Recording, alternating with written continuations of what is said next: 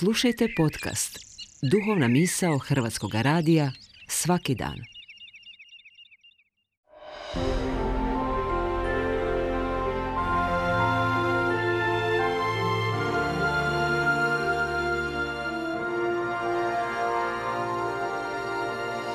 Duhovna misao. Urednica je Blaženka Jančić.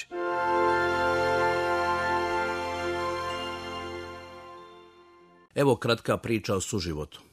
Priča je stara koliko i civilizacija. Nađoše se jednom dva čovjeka na veoma zahtjevnoj cesti. Jedan nije vidio, a drugi nije imao mogućnost hodanja. Slijepi zamoli hromoga da mu pomogne na opasnim dijelovima staze. Naravno da se hromi čovjek zbog toga ražalostio, jer jedva hoda, zapravo više puzi, ali uskoro su našli rješenje. Slijepi je bio dosta snažan, ponio je hromoga, a hromi ne samo da je pokazivao put kojim treba ići, nego je pričao o svemu što je vidio na putu. Ja sam Ante Vranković, svećenik Splitsko-Makarske nadbiskupije. Svi evanđelisti opisuju jedan događaj iz Isusovog života koji se dogodio nekoliko dana prije njegova uhićenja. Dok je jednom bio za objedom, ušla je žena sa alabastrenom posudom, te ga pomazala skupom pomašću, što je izazvalo reakcije prisutnih. Neki su bili ogorčeni, uključujući učenike, koji su brzo izračunali vrijednost pomasti, oko 300 denara, što su bili veliki novci. Među svima posebno se isticao Juda, onaj koji ga je imao izdati. Zašto se ta pomast nije prodala za 300 denara i razdala siromasima? To ne reče zbog toga što mu bijaše stalo do siromaha, nego što bijaše kraljivac. Kako je držao kesu, kradom je uzimao što se u nju stavljalo. Na to Isus odvrati, pusti je. Neka to izvrši za dan mog ukopa, jer siromahe imate uvijek uza se, a mene nemate uvijek. Siromaha ćete uvijek imati. Zašto? I zbog čega? Je li ovo neko zlokobno proročanstvo? Zar svijet ne postaje bolji? Ima li smisla pokušavati? Nameću mi se dva odgovora.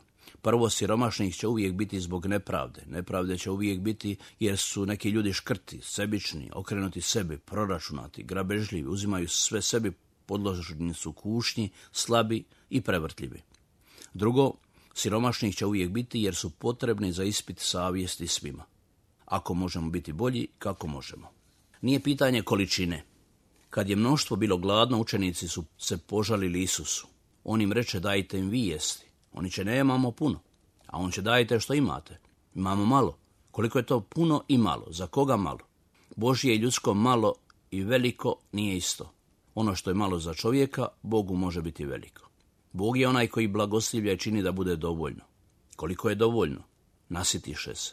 Onima koji su skupili malo, bilo je dovoljno. Onima koji skupiše puno, ništa nije preteklo. A što ćemo s našom ušteđevinom? Što je s robnim rezervama? Napuniti skladišta, čarape, račune, sve za crne dane. A kad će doći crni dani? Zašto zovemo crne dane? Bolje da nam svjetlo sija.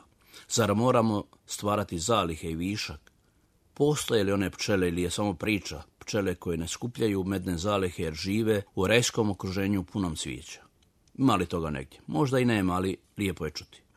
Jednom je župni Caritas organizirao pravljenje kolača. Neke stvari je trebalo kupiti, brašno, šećer, mlijeko, kutiju za pakiranje. Trebao je novi mikser i još neke stvari koje će se doduše i kasnije moći koristiti. Svako malo dolazili su s računima, dok župnik nije zavapio. Hoće li nam išta ostati? Čini mi se da je to dobro pitanje. Što će ostati? Što će nam od svega ostati?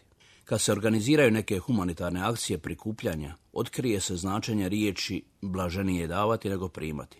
Svaki put zavrti se kolo dobrote u kojemu se zajedno nađu oni koji kupuju, koji kuhaju, koji pakiraju, koji dovoze, koji odvoze, koji prodaju, koji drugima darivaju, konačno oni koji blaguju i na kraju oni koji dobiju nešto od zarađenog. I svi su zaslužili plaću i imaju mjesto u tom kolu koje se vrti. Isus još upozorava.